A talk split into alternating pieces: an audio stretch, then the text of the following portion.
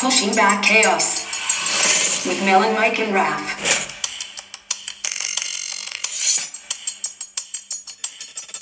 Welcome back to another episode of Pushing Back Chaos with me, Paul Melon McFadden. Joined as usual by my two legends, great men, clear sighted and well spoken. Raf Espinoza, how are you, mate? I thought you were gonna say Mike. Oh shit, that's funny. Uh, then I was gonna call you a liar. Uh, I'm Ah. good, man. I'm uh, just chilling in San Francisco on an overnight. Um, yeah, and then you you clowns woke me up. I was trying to get my beauty sleep, but uh, I uh, I committed to uh, whatever time I had to wake up, so I did the thing. I'd like I'd like that. Uh, I'd like to get some credit for uh, not being late today. Oh, yeah, true. Good work. It's pretty funny, Yeah. Raf. You're just getting up, starting your day. I've had a whole day at work, finished, came home, had to delay the start to to sync up, but them's the breaks. That's what it. That's what it takes when you got literally three different uh, corners of the world. And Mike, how you going, buddy? How's your week been? Uh, it was a it was a long week. I'll put it at that. But uh, no, it, it, it's kind of nice. Uh, this is our what three episodes that we all haven't kind of been together. We we had a great guest on. Uh, we had Hammy on the last two episodes, and uh, hopefully everybody really enjoyed those. I, I know we did, and having those conversations. He's so well spoken. He's like a human thesaurus, and named him Hamicles for some of his philosophies. But no, Hammy, if you're listening, man, thanks for coming on, and it was just really great to have you. And I'm sure we'll have you, you on again in the future. And been hearing nothing but great reviews uh, from those two topics and everything else. But uh, I'm not going to come in too spicy this time. Uh, honestly, it's just kind of nice to have you both uh, back here and uh, you know talk about. I think something kind of tough today, which you know the last couple have been really really listens, but we always like to tackle the the tough stuff as well. So um, maybe i- it's a it's a tough topic, and tough topics are sort of what we're about here. You know, like looking into the corners maybe we don't look into in our own lives and in our society. And so maybe you can just uh, kick us off here, Raf, and let us know where we're going to start tonight. Yeah, so we were having the conversation about uh, we're just kind of throwing around topics or topic ideas, and I suggested that you know we kind of come forward with something that we see, you know, like that that might be near and dear to our hearts, like individually. And uh, I kind of shared with you guys the story, um, just how in the last couple of years, like all these, I keep reading these stories, and it's all just kind of congealing together. Where I start, it's I start to started thinking that there just isn't enough attention or we're not talking about this openly and i understand why i mean it's it's a difficult subject and it's it's it's heavy you know what i mean like if you're if you're fucking uh, a halfway decent human being it's not something that uh, you probably want to think about and it's some you especially don't want to think that is actually happening unfortunately it is happening and it's happening at, at quite quite large uh, of scale so the the thing that I that's near I should I should watch how I, ref, I frame this, but uh, the thing that um, has bothered me for a while, and and mostly because I feel like we're there's not enough national or even world attention to it. Um, you know, in terms of like our lawmakers and, and our law enforcement that sort of thing, is uh, human trafficking, and it's specifically human trafficking of minors. And I, like I said, there are awesome private organizations that are out there trying to fight the good fight. Uh, we talked offline about one of Mike's buddies who kind of got into that world. So hats off to that guy, and I'll definitely put him in my prayer list because that's that's heavy. I mean, he's he's taken the lead on kicking down doors and rescuing you know minors in these bad situations. But this, if I just just a little bit of history, the first time this really hit me was in 2006, uh, maybe 2007. I was stationed in South Korea and I went to Cambodia with a uh, bunch of really good friends. Um, when we were walking through um, Angkor Wat, there was a there was you know little kids selling ghosts. There's kids selling knickknacks everywhere. But I remember just going you know steamy jungle in Cambodia and Angkor Wat. And it's just magnificent place, and obviously you know high as a kite because you're just like it's, it's such a magnificent place. And I, I right towards the end of me walking with my group of friends, there was a kid who just spoke really good English, and so we strike up a conversation, and you know, come to find out he's selling knickknacks. So I ended up buying a couple books, and one of them was on Angkor Wat, and then the other one that just kind of caught my attention was, it was just basically titled, you know, uh, sex trafficking, and I was like, fuck, man, that they're they're not even trying to like mince words, like that's clearly what this book is about, and that was the book that opened my eyes to just how world like just how large of a scale of an issue that is. And that book specifically um, talked about like it, I wouldn't say it focused on Southwest Asia or Southeast Asia, but it it was written in part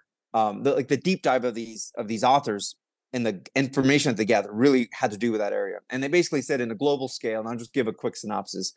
In a global scale, um, the biggest offenders of human trafficking were India, mostly uh, women from Nepal, and when I say women, that's a loose term. A lot of these girls are under the age of 18, like closer to 16 or 14, as, as young as 10 have been documented. Um, and obviously their biggest crime is that they're one that they're like really, really poor, like like crazy poor. I mean, I'm talking like living in a slum, that sort of thing, and that they're pretty. Though that literally those were their two offenses, and that was enough for for one families to try to sell them uh, or and, and again there's every region of the world is different right so places that where poverty is is rife a lot of and, and trust me as a western as a western individual uh, as a person who lives in a free country in a free society I, I can't even like wrap my head around the idea of selling my son, right? Like again, to even say those words makes my skin crawl. Like I just the I just to even say that shit out loud. So I can't I'm not, there's no judgment when I say this, but this is happening in, in third world, you know, the parts of the world are, are considered third world because um, the poverty is just so, so rife. And then you contrast that to the human trafficking that's happening in the United States.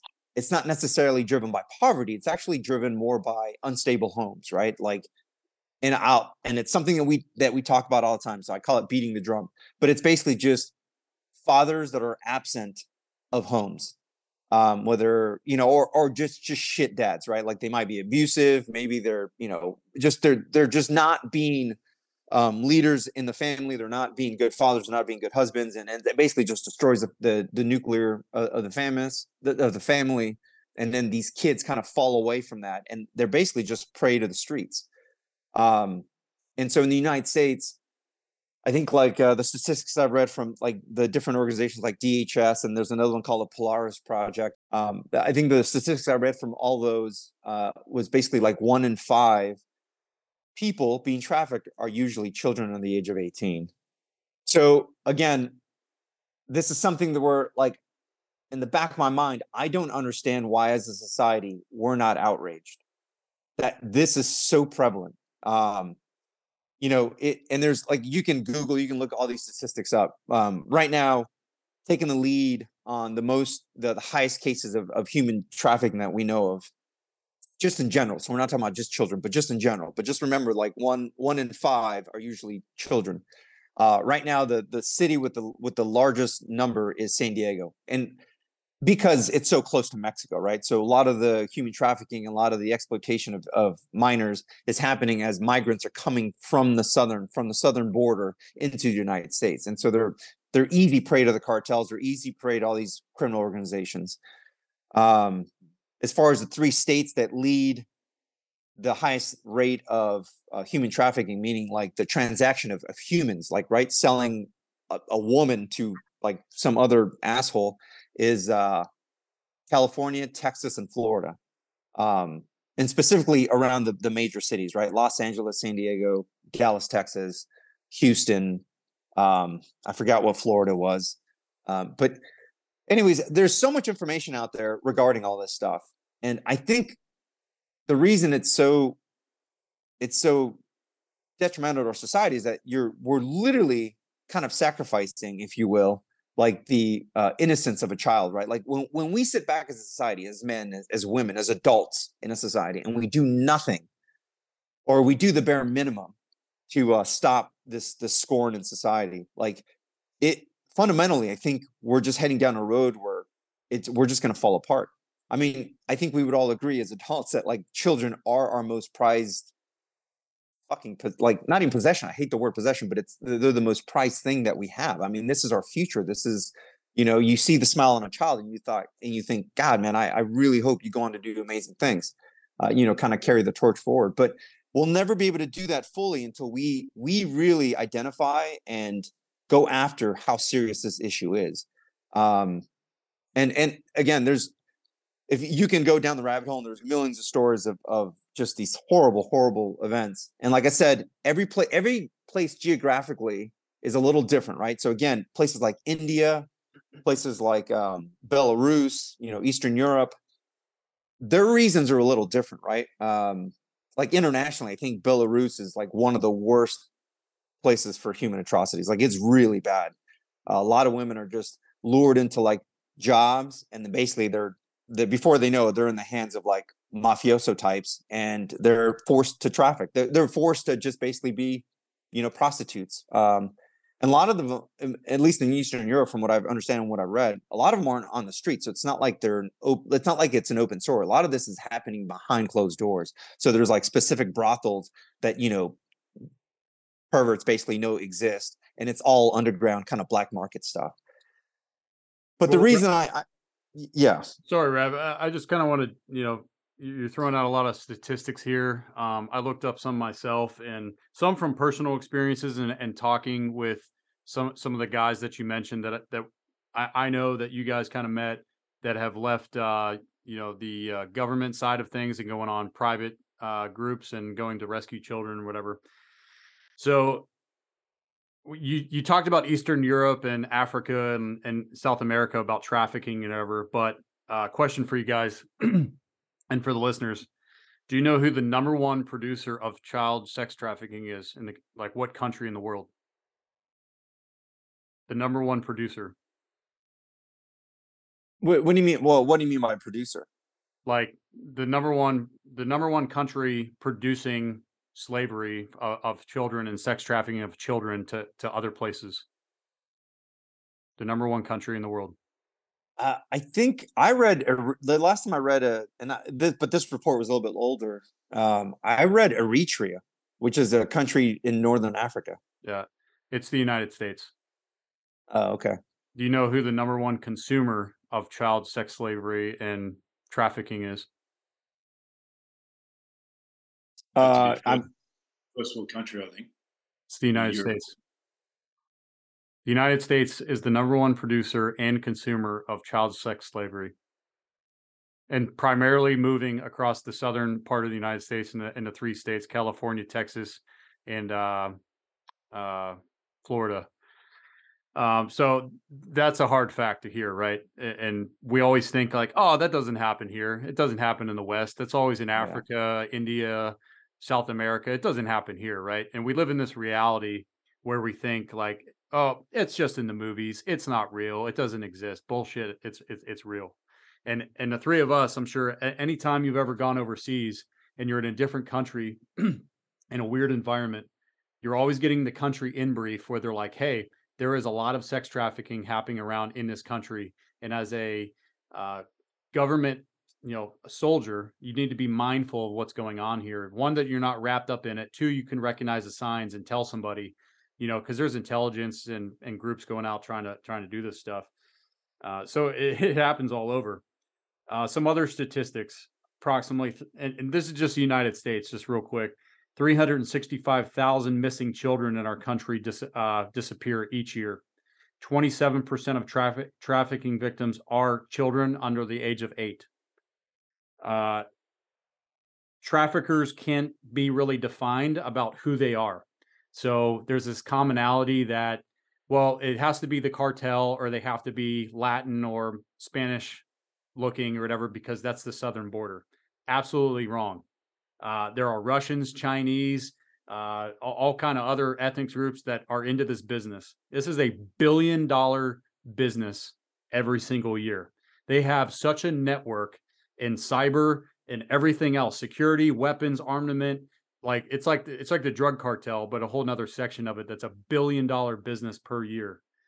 Um they uh, traffickers when they're looking to recruit people to do it for them again everybody always thinks it's the bad guy. It's the bad person with a, a bad agenda and they got guns and they're just evil sick people. Again not the truth. Traffickers can target family members, romantic partners, acquaintances, or even complete strangers and influence and angle them to say, you're either going to do this or this will happen to you or your family, and put them in a position where they can't say no and force them to do the their bidding. Right? Think about it. If someone caught you and had, you know, a family member hostage or something and said, You're going to take these five children to this place, no questions asked, or you lose your entire family. It's not it's not cut and dry, and we can all say what we want, but imagine being in that situation, either at gunpoint or something else. That's how they're influencing these people, targets of opportunity. Uh, when they're looking for it and some things to be aware of, and the people that they're targeting is uh, for the recruitment is a lot of it's fake opportunities if it sounds too good to be true, mm-hmm. it probably is. The number one target for uh, young children is women. Uh, there's there's there's little boys and stuff that are taken too, but women. And it's hey, we really love you. We want you to be a model for us. Show up at this time and come in this backward room. Mm. We'll take some pictures and see what's going on. Uh, man, they kidnap people. They stick them with with drugs and and get them high and get them addicted, and then they can't go anywhere. Uh, all of that, and it, it's crazy, man. Just to like that's just off the top of my head and some some real quick googling. Like you can see all that, but knowing guys that have been in that arena about doing sting operations and going out as former operators to go out and rescue children and some of the stories that they say, man, it is a silent war that nobody wants to talk about because it's uncomfortable. And um, you know, the Super Bowl here in the States just happened a few weeks ago. And the last fact I'll throw out before you know hand it off, the number one sex trafficking day for children in the entire world every year is Super Bowl Sunday. Because the entire world, for the most part, watches it, has parties about it. A bunch of rich people get together at parties, and all these people flood these parties all over the world saying, Hey, do you want women or do you want this other item that I possibly have too? And it's well known that it's the most busiest day and most money producing day of the year billions of dollars. So just think about that. That's real. That's not in a movie. That's not overseas. It's happening right here at home. And we're and like Raf said, people just turn their blind eye to it and act like it doesn't exist. Some pretty yeah. horrendous, some pretty horrendous figures in there. Some of the other stuff that I saw as well while looking this episode was there's about 21 million people total in situations where they've been trafficked with this being the third biggest crime uh, uh, by revenue in the world. Number one being drugs, number two arms trafficking, and then human trafficking. There's some pretty huge numbers where forced labor is 150 billion dollar a year industry, and that's with like 14 million people in it. And there's about four and a half being sexually exploited, and that is a 100 billion dollar industry on its own. So the figures are mind blowing, the, the, size and scale of them. And I also saw some of the stats that you were referring to there, uh, Mike and Raf, about country of origin and country of, the destination. And the destination countries are the first world countries because that's where the revenue is, that's where the money is. And it's it's a sad indictment of in all of our countries that that will be happening. And like this is an extremely tough thing to talk about extremely tough. No, and it is. And if I could just kind of add to what Mike said, you know, um, not everyone's going to have the skill set or the opportunity to like to be the the person kicking down doors and and, and trust me, I fuck, you can pay me enough money to do something like that. Um, kick down doors and, and rescue kids out of these situations because sometimes it's not that easy, right? It's a lot more complex than that, and so there's got to be a lot of kind of behind the scenes investigative work. Um, I shared with you guys. I shared a story with you guys, and I'll share it with the public. Um, and you can, it's open source. You can Google this. Uh, there was a flight attendant, and this happened maybe six months ago. There was a flight attendant, and I can't remember what flight it was. Might have been Southwest. It might have been us. I, I, I don't know, but it was a, a major airline, and there were uh, flying from whatever the destination was to whatever destination they were going to. And uh, when they interviewed this flight attendant, she just said something something seemed off, and she could not put her finger on it. And she said just that this this girl, it was a young girl. I think she was maybe 16 years old, maybe a little bit younger. But she said something. Her body language just just kind of conveyed this this uneasiness, this like, you know, she was just happened to be sitting next to this older, I think it was a white guy, an older guy who clearly just by looking at them looked like they had no relation, but you could tell that they were sitting together because they were traveling together. And you know, flight attendant, so she's seen that you know millions of people come and go, and she she was able to pick up on her instinct. She was able to pick up on some cues, and she realized, or she just thought, man, something just isn't right. So at some point before the girl went to the bathroom because she saw that she was getting up, she, the flight attendant rushed in and said, "Oh, hey, you know, real quick, I need to clean the lab." Left while she's in there, she left a note said, "You know, honey, are you are you okay?" Circle yes or no, and left the pen. The she comes out and the girl, of course, circled, you know, I, I am in trouble. Uh, she, she, leaves, and then the flight attendant goes back in, picks up the note, and she goes, "Yeah, okay, that that's you know, like everything's starting to like you know uh, come together." So she ended up notifying the flight crew, and the captain coordinated basically law enforcement to be ready to receive this this asshole uh, once they landed. But the, the way they did it was amazing because they they basically coordinated the whole thing. So uh, once federal agencies were notified, they were waiting for the plane once it arrived, but they were waiting inside the terminal. So even the guy, like, there's like he just didn't know, right? There wasn't like cops outside in the wings, like nothing to give it away. The guy just thought he got scot free, taking this girl from one city to the next to to sell her to do whatever the transaction was, and all it took was basically what I really want to focus on, not the whole story, but really just this flight attendant. She just something wasn't right, and she couldn't put her finger on it, and she just all she did was like, hey, here's an opportunity. Here's a note. Are you okay? Circle one or the other. Are you in any sort of danger? Is there something I can do to help you? That's all she did. And that probably took her fucking like 30 seconds to do. And she literally saved this young girl from, I can only imagine a horrific life, whether it lasted three months or three years. I mean, that's a scar that girl will never be able to, to get rid of. You know, there's not enough therapy to ever forget about just th- that sort of thing. So I, I share that story because it should encourage and should embolden all of us to just just look for things. I mean, just like, man, that doesn't seem right. I don't know why, but it doesn't seem right. And if you don't have the ability or the or the uh, faculty or or the tools to maybe stop whatever's happening, grab a license plate, call the cops, be like, hey, listen, I don't know why, but this girl just seemed scared. She was driving in this car and she's with an older whatever, and it just it seemed odd. Here's a license plate. Would you mind just maybe investigating? You know, like I mean, look, cops, law enforcement, they need leads too. You know, they're not in the right place at the right time all the actually most of the time. They're it's not like that. It takes the public to kind of um to move some of this stuff forward. So I just again, it, for me, it really just started back in that day in Cambodia and then it just kind of really opened my mind to just how dark this world is but also how how big it is how how how large the scale is and how prevalent it is and it's and it's fucking scary because i'm a father you know i i couldn't even imagine my child you know my son falling into the, the hands of a of a just a sick individual like that you know like i would want to kill anything within 100 square miles you know just to just to save him. So um anyways we know it's a dark topic and we kind of went back and forth about talking about it but I, to me it's like one of those things that needs to be spoken about. And the other thing that like i think is interesting is that you know epstein is a big is a big case that happened in the united states where we're talking about human trafficking it just blows my mind that once that that uh that court was over with or whatever it was like no one ever talked about it again. But we know that the entire case was revolved around him of decades of trafficking young women. And somehow it just ended with him. Like, like our federal government was like, okay, we're done here. Nothing else to see here. Like that still bothers me. Hmm. It bothers me that the federal government has done nothing to go after the client list that we know that does exist. Uh, and again, this isn't. I'm not wearing a fucking tin hat. I'm not a. Uh, I'm the yeah. furthest thing from a um, conspiracy theories. I really am the furthest thing from it.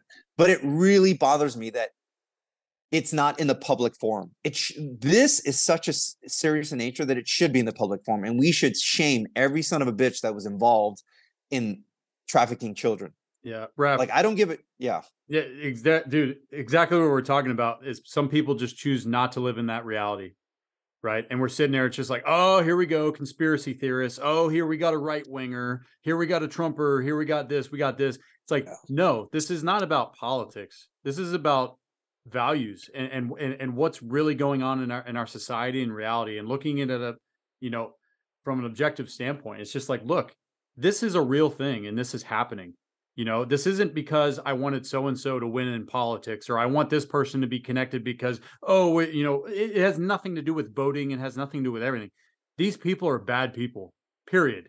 And if it was your child that got pulled in or your family member that got pulled in your entire life is going is going to revolve around getting them back and getting justice for them right it's like you don't care about working anymore you don't care about paying your bills going out ha- having fun. If your child is missing which i i god i hope i never experience or anything or anybody that's listening i couldn't even imagine especially especially doing what i do you know i'm not trying to be funny but it's kind of like i have a particular set of skills you know it's like what's his name liam liam neeson with taken you know he's like i will find you and i will kill you you know like that's what that's what i feel but that's where i feel my entire life would go is i'm gonna hunt this son of a bitch down and i'm gonna make him pay and get my kid back and that's that's literally the purpose of the rest of my life until it happens i can't imagine the struggle and pain and, and going what's on but that is a reality that is not a tin hat uh theory No. it's not conspiracy theory it's what's really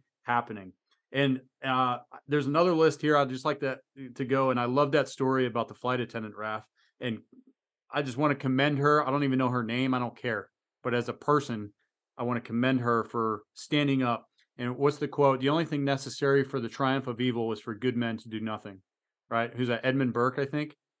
Uh, absolutely true. And now we're in a society where, you know, there's somebody fighting in front of us instead of stopping and trying to you know stop it and and you know or assist or help and for a better outcome we pull out our phone and we just stand there and watch it and, and, and we just stand idly by well this isn't my problem.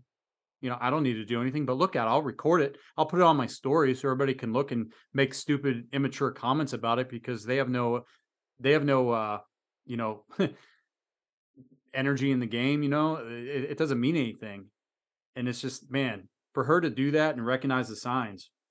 Some of the signs here just a quick list up here and uh, some questions that maybe you could do and it maybe they're not all sex trafficking related or or whatever this could just be an abusive type thing and you want to help somebody uh, but some signs are are they living with their employer?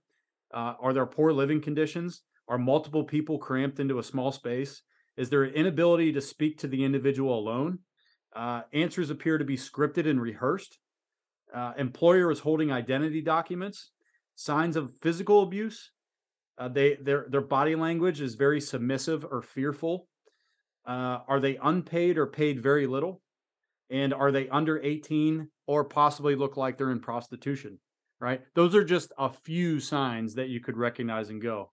And then kind of what this uh, this flight attendant did is ask the question, but non-verbally, and slipped them the note. But you can ask some questions if you have the opportunity. Hey, can you leave your job if you want to? Can you come home and go as you please? Have you been hurt or threatened if you tried to leave? Has your family been threatened? Do you live with your employer? Where do you sleep and where do you eat? Are you in debt to your employer or owe somebody money? Do you have your passport identification? If not, who has it? Wh- Where, what is your identity? Right?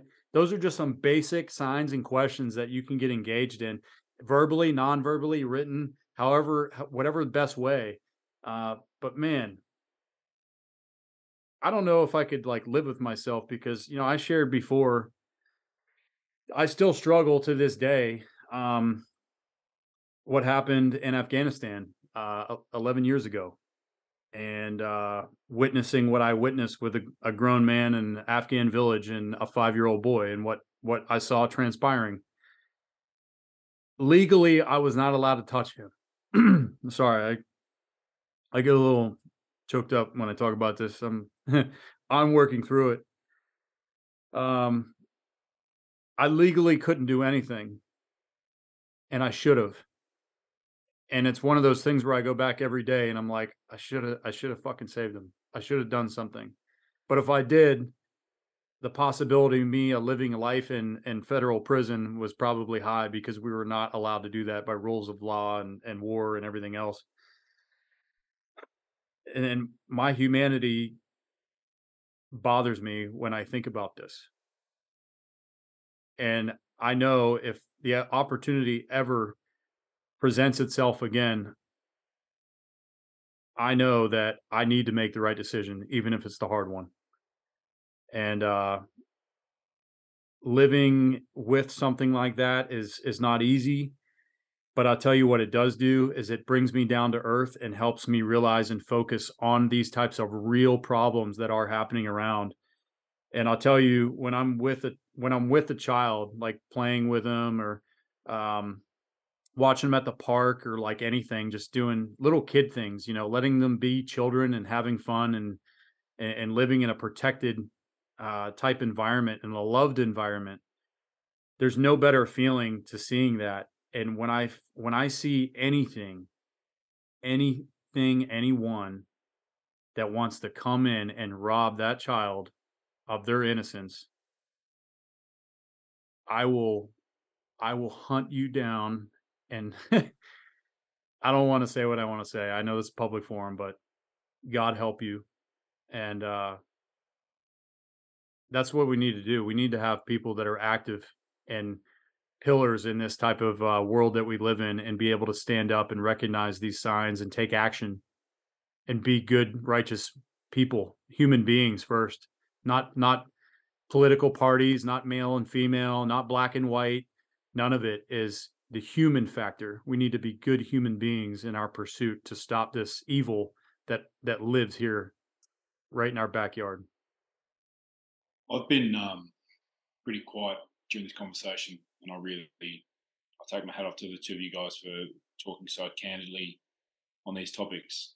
And I know that you're a person with a certain skill set, Mike, and I have no doubt that you would do everything you've just said and more, and it'd be a righteous delivery of justice. If that did come come about, and the people that you know that work in that industry, as Raf said, they're in our prayers because that's a very dark part of humanity, and people who do that are doing something very special for the rest of us and taking risks and exposing themselves to darkness. And hats off to them. Where I wanted to focus was just that quote that you had, Mike, about the only thing we need that is needed for people to prosper is for good men to do nothing.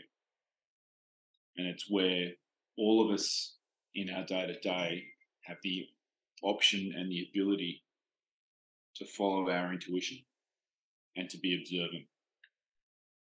And that as as adults, all of us have got enough experience now if we are present in the moment where our senses are alert, we're taking in information for our intuition to process stuff when things are a bit off. And it might not be one of these very extreme situations. It could just be the opportunity to speak up and ask someone at a bar if they're okay. It could be a feeling that something unusual is happening down that side of the street, and maybe you could go over and check if that kid over there is okay. And you know, you don't.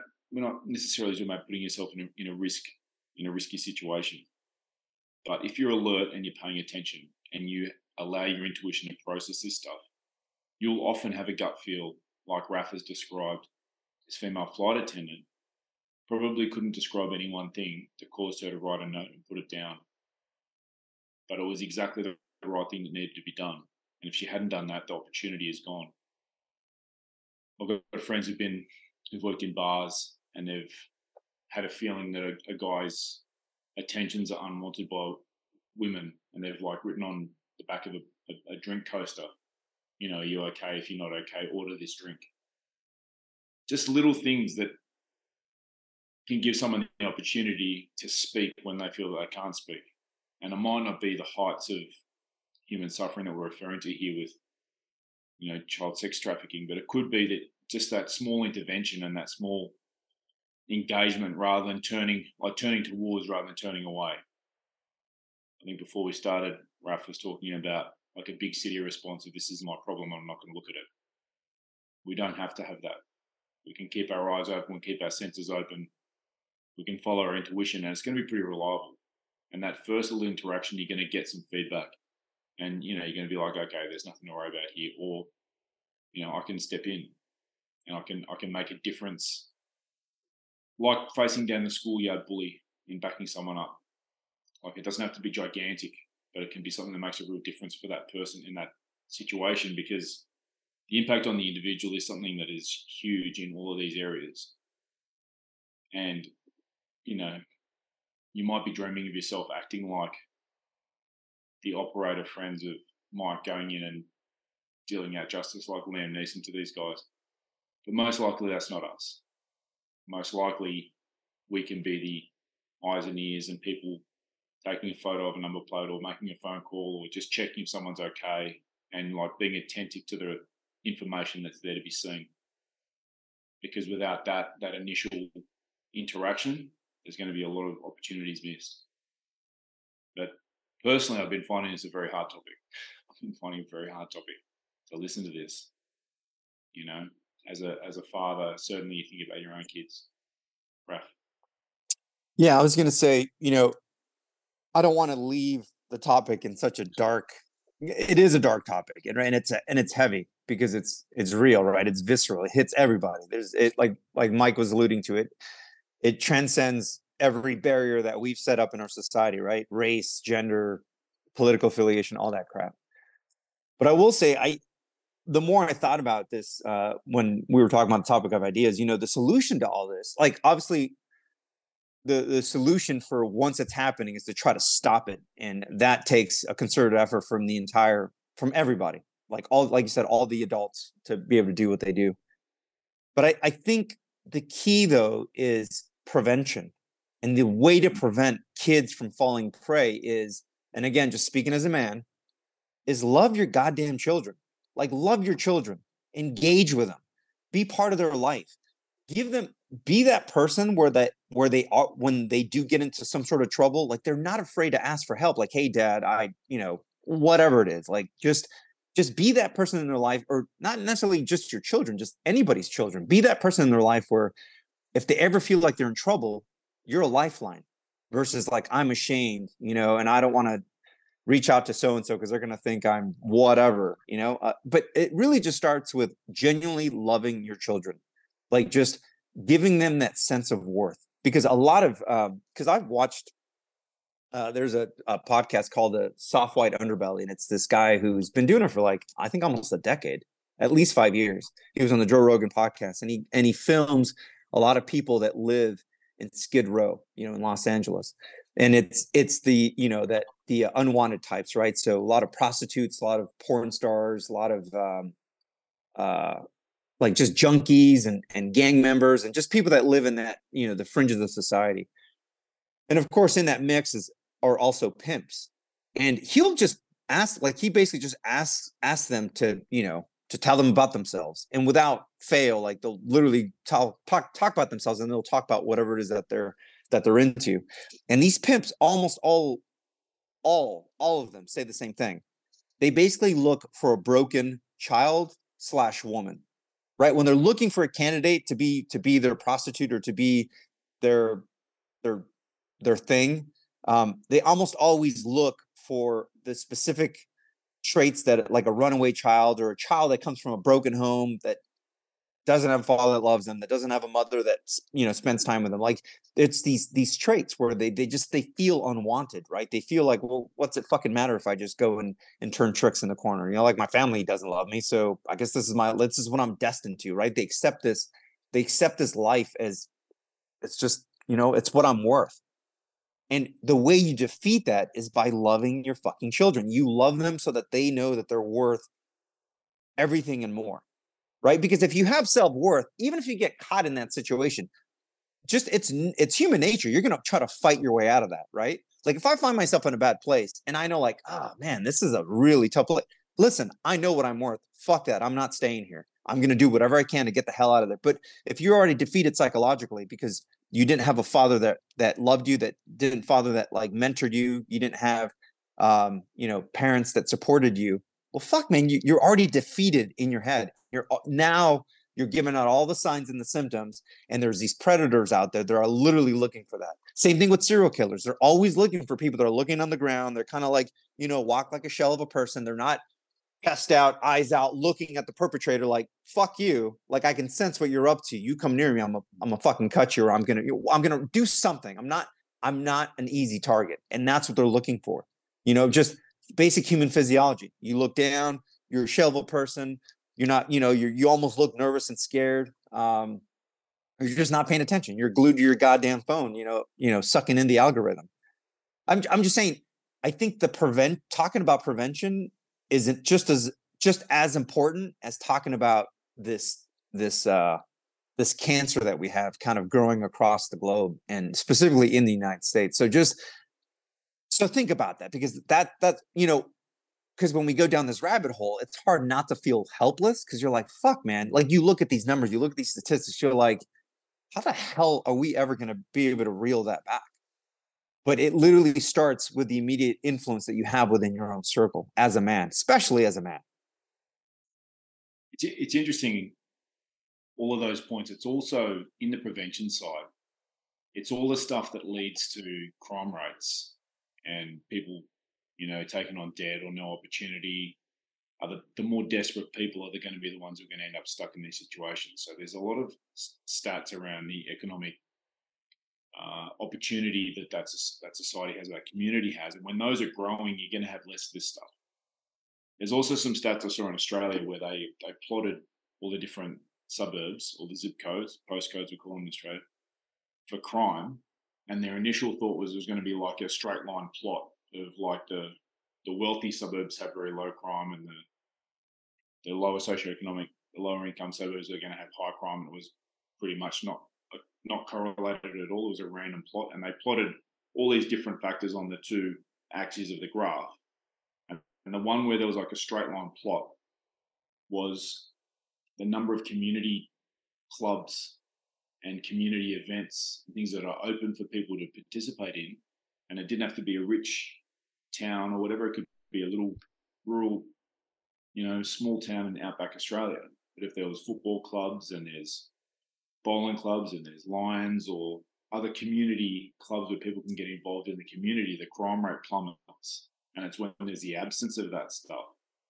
There's not a sense of community. There's not mentoring happening from the older generation down, and people are getting involved and learning that whole saying of it takes a village. The crime rate plummets, and so and so you think the solution doesn't have to be um, Superman busting down a door. The solution doesn't have to be, you know, picking all these perverts up off the streets before anything happens. The solution can be stuff that's really simple. It can be getting involved in communities in the community you live in. It can be getting in and encouraging and joining a scout group and co- and helping kids, or joining a local sporting team and, and coaching, you know, volunteering and stuff. Like that's one of the solutions that's open to all of us. And there's going to be some specialized solutions that are going to be open to people, some of whom are Mike's mates. But, you know, just to counter that sense of hopelessness that can can rise up. Have faith that you can make a difference in your local community. That's saying you do what you can with what you've got where you are. That uh, Hammy uh, Hamilton mentioned a couple of weeks ago it doesn't have to be something global that's beyond you and bigger than you. Like you can make a difference where you are. You can get involved with these kids that Raf's talking about, and you can teach them. You know, give them that confidence to face the world with their eyes up and their, their shoulders back. You know, and that can, you know, now it's a prevention. You you take prevention in this area over a cure a thousand times, right? You just would not ever want to be involved in it. So don't make the solution bigger than it has to be. And it can be a local grassroots thing you can get involved in. And every person out there who's got involved in a community group, like hats off to you, pat yourself on the back. You you are engaged in furthering the cause we're talking about here in this area and in many other areas. Yeah, and the other piece of prevention is if you like again, if you don't have the ability to go down, kick down doors with Mike's Mike's friends, you know you can always also donate. There's tons of organizations out there really doing you could you could support organizations like because they do take a lot of you know private funding to to pay for the logistics to get these out to you know all these places where they're finding these brothels full of children and it's just really disturbing stuff. But uh you know again if you instead of spending your money on some bullshit latte in starbucks maybe put that towards an organization that's actually like fucking doing something you know that's legitimately just uh, make making a difference. And and listen, maybe they're not changing the world, but you just change that child's world if they if that child got rescued. I mean, you talk about plucking them out of hell. Um, but yeah, yeah, a, thousand percent. An ounce of prevention is better than a cure. I would, I would vastly like. I don't think anyone's going to dispute that. And then the other thing to think about, especially in this modern age, is you know, grooming on the internet is a real thing. It is a real, and I have a personal story, and I'll leave the details out with names because it's it's an extension of the family that kind of fell into something similar to, this, um, where she thought she's a young teenage girl. She thought she was talking to another boy. Turns out it was an older man who was promising her to take her overseas on some vacation. And it was another family member who kind of caught on and saw some red flags and, and questioned. And then once they dug a little bit deeper, realized that this under, the individual on the other side wasn't who he claimed he was. Uh, so you've got an older man trying to lure a young, at the time, I think she was 15.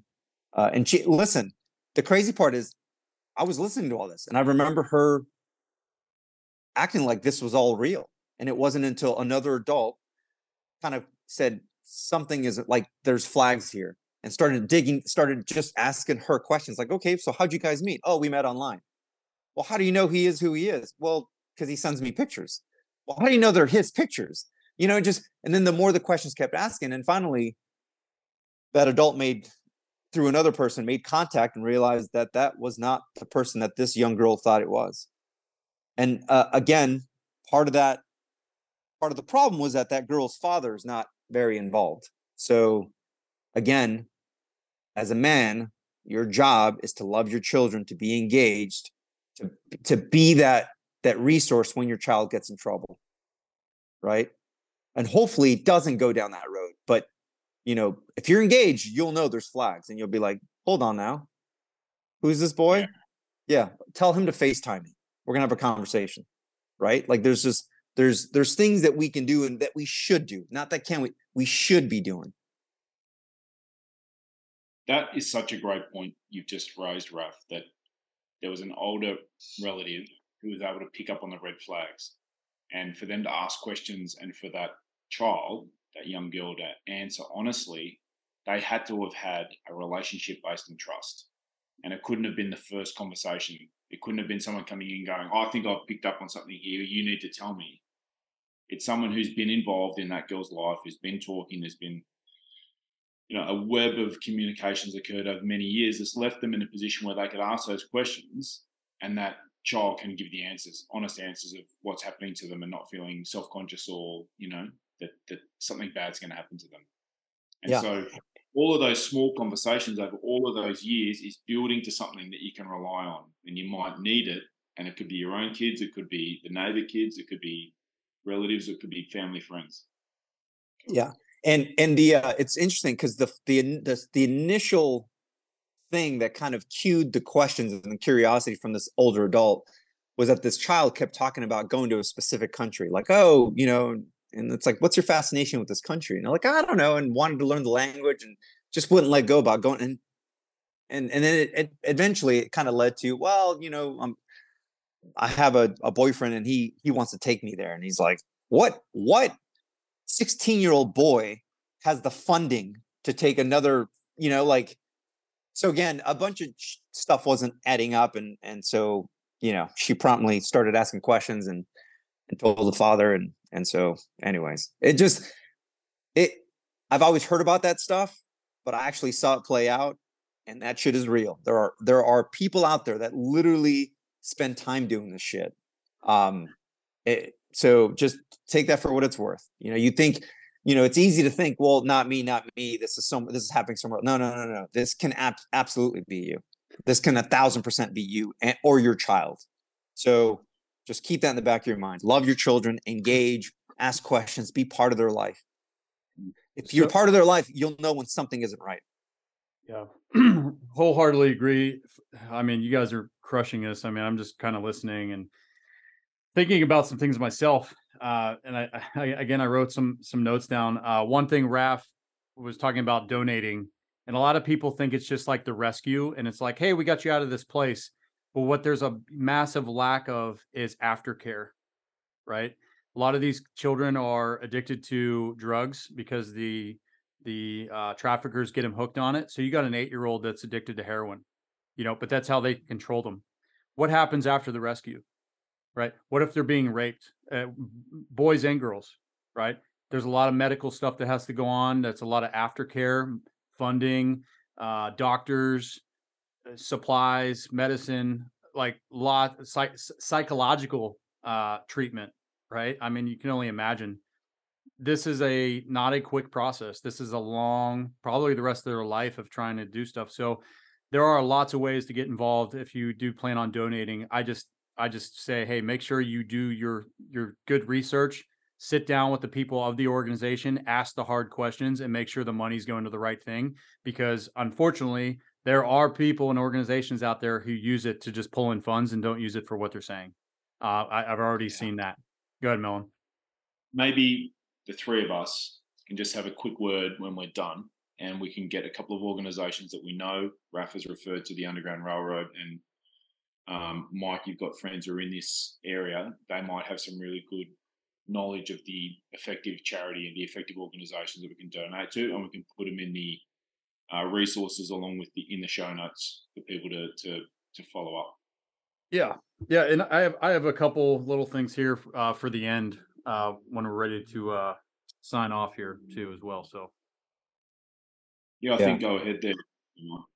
Yeah, yeah.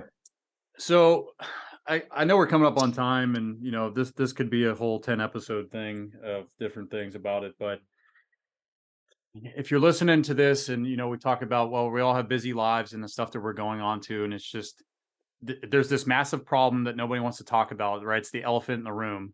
It's intimidating. I get it. It's a lot of shit. And probably your first initial reaction is going to be why?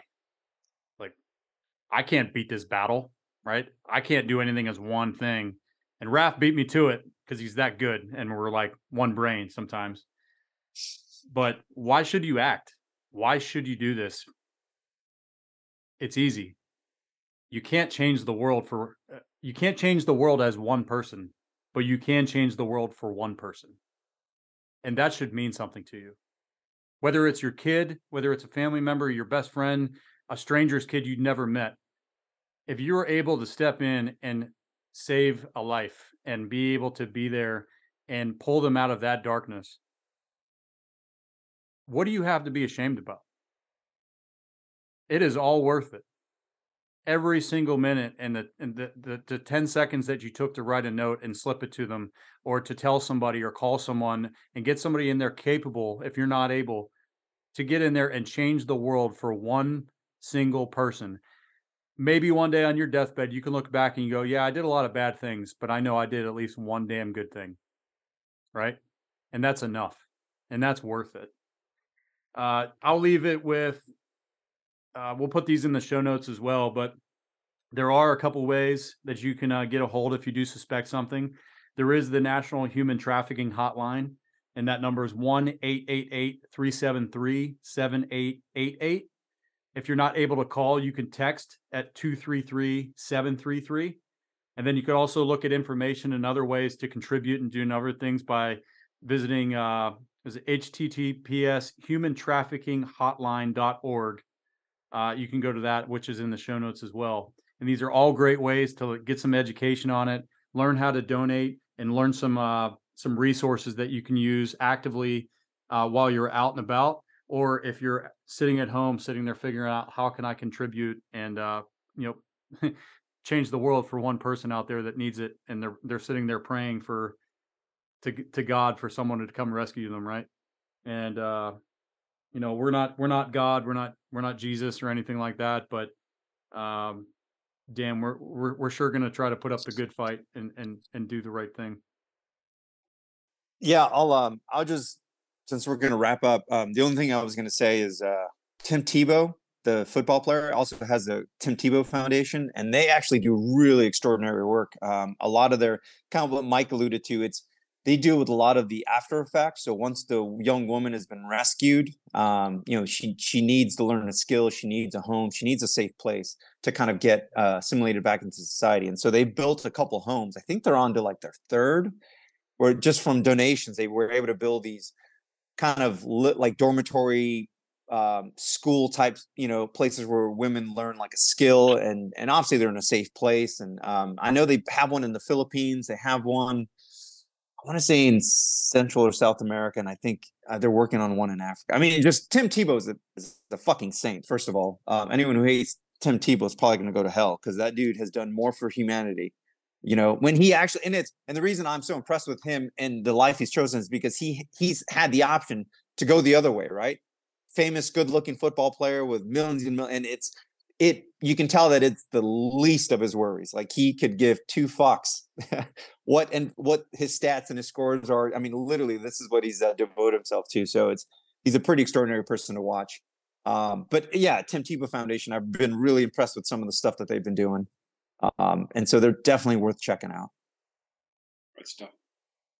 Well, Raf, thanks very much for bringing us uh, the topic. It's a difficult topic, but um, you know we really try not to shy away from those topics.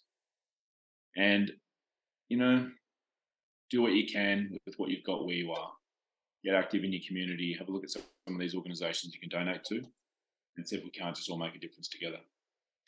So until next week, take care, stay safe, and we'll see you then.